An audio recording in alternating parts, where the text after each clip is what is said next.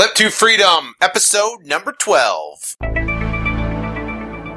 Hello again, this is Sean Terry from the Flip to Freedom podcast, and I am excited to have you here today. This is episode number 12, and I am here to help you escape the 9 to 5 and live the lifestyle of your dreams by learning how you can make an absolute fortune flipping properties in your spare time, even if you're brand new and you're just getting started today.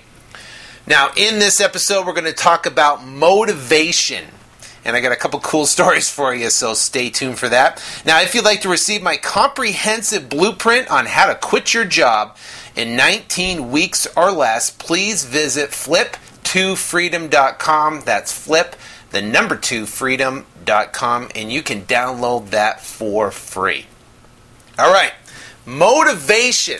Now, I know. Um, there's a lot of talk, you know, you know, uh, success gurus talking about motivation, but I, I just happened to hear this uh, this incredible story. It was actually from um, one of my mentors, uh, an incredible gentleman, extremely successful, uh, and he was telling the story about four frogs.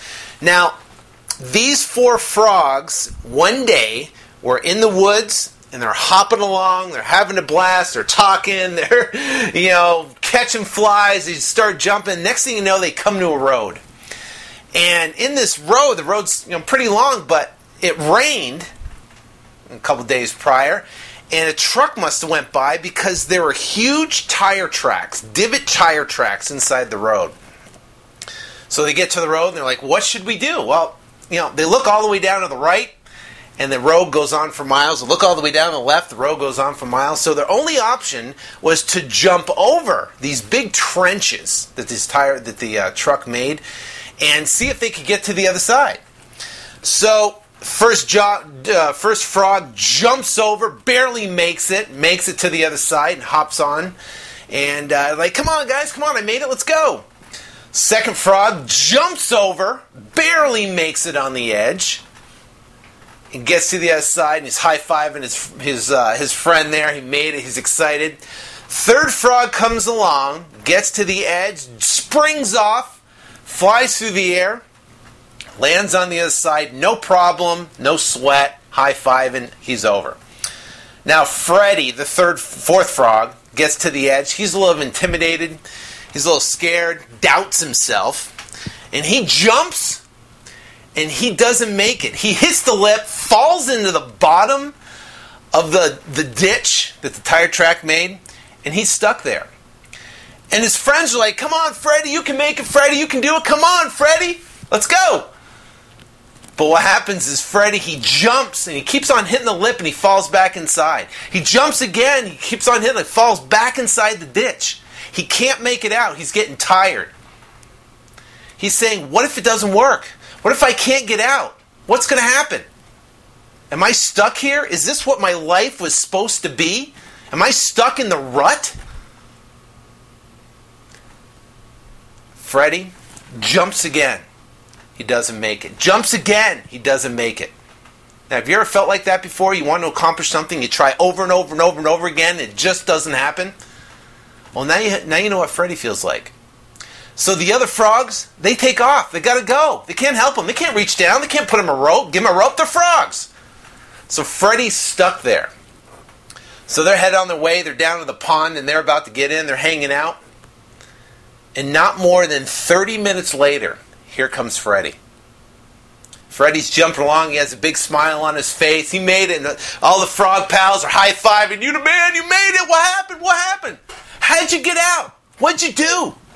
What'd you do different? And Freddie said, I had to get out because there was a truck coming. See, Freddie had to have to. He had to get out of there or he would have been green mush. And we don't want that for Freddie. So, my question to you is this What is your have to? What is your have to? Are you stuck in the rut? Can't get out, bashing your head, just what, what am I, just trying over and over and over again? If you have to do it, that's motivation. Now, when I first got started, um, to looking when I started looking for motivated sellers, this was, uh, you know, I bought my first place in 1992, and that was my you know first experience in real estate. I got out of real estate, and I uh, started working with a sales and marketing company, and I you know traveled around the world. And this is where I met this mentor that uh, told me the story, and. Um, and then you know I, I, moved on from that and uh, I got back into the real estate business um, and I remember I, I, I first uh, was introduced to uh, finding motivated sellers, and I was taught from uh, this mentor out of Texas who told me that um, to find motivated sellers, I have to knock on doors of people in pre foreclosure. Now, I remember I got my list, and I'm sitting in my car and I went out to go knock on pre foreclosure's door. Now, pre foreclosure is their house is about to go in foreclosure, and in Arizona here, they have basically it's a deed of trust state, so they have a 90 day window, and it becomes a public notice. So I got the list of everyone um, that was a public notice that was uh, that their house was going to go to sale, and my objective was to go knock on their door and ask them if they want to sell their house. Now, I've never done this before. Um, I, I, had no experience, you know, whatsoever, but it was hot outside. I remember that. It was in May of uh, early early 2000, I think like 2002, 2003. Actually, it was 2003, and I was knocking on the going out to knock on doors. I had my list with me. I had it all mapped out in Yahoo Maps. I printed everything off so I can go from house to house to house to house. And I got to my first house and I actually circled that house like two or three times. Passed by, kind of drove slowly, to see who's there. And I remember it was this beat up old house. I remember the front door, even though it was blazing hot out. Um, front door was open, and there was these huge, massive trucks in the front yard with these big monster wheels, tires on there, big knobby tires on there. And I, I'm, I'm intimidated, you know. I'm driving by, and he's got these big old trucks. It's like great so I finally parked around the corner down the street. And I grabbed my list, and uh, I, I, didn't know really what I was going to say. I just, just says, "Hey, I wanted to see if I could help you out before the house goes to sale." That's what that's what I wanted to say.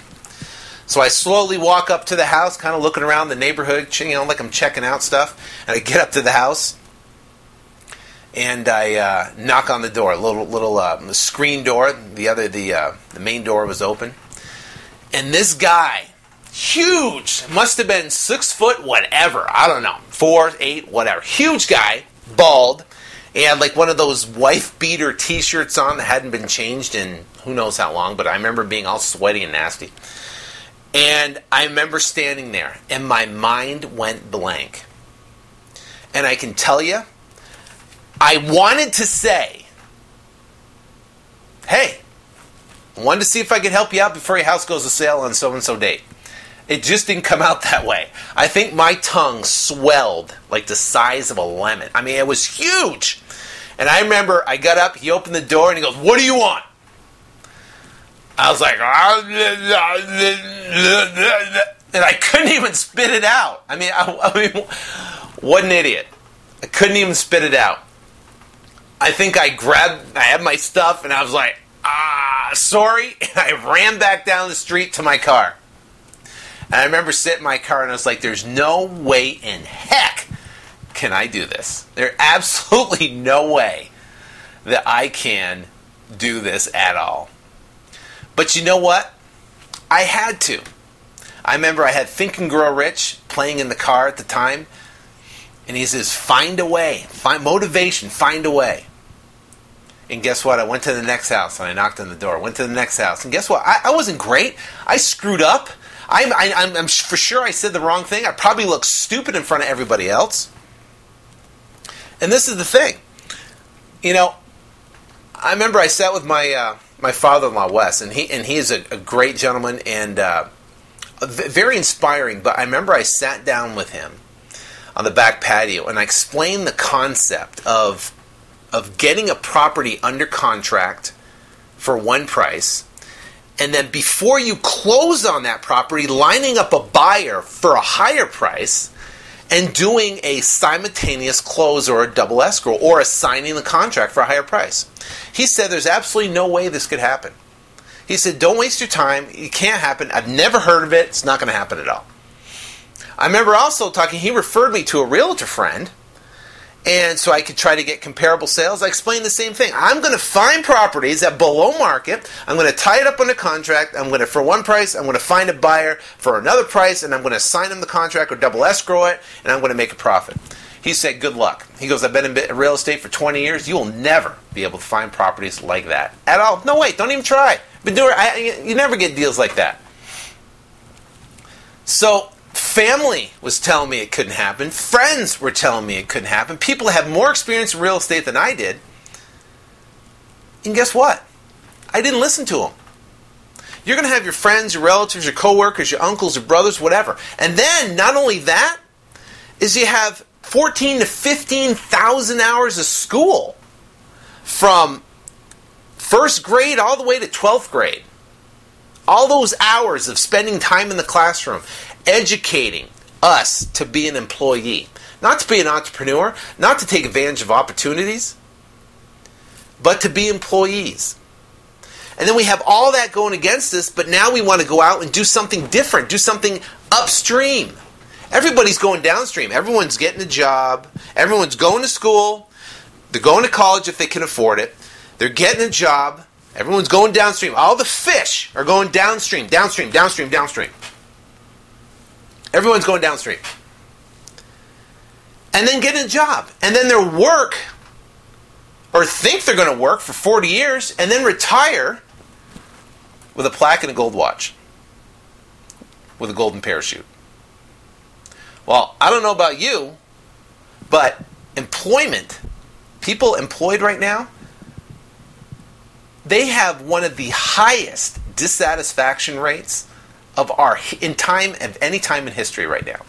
That's why I put this together this program on how to quit your job in 19 weeks or less. And also, the average person changes jobs every 3.5 years. So, how are you going to work your way up a corporate ladder if you're changing jobs every 3.5 years?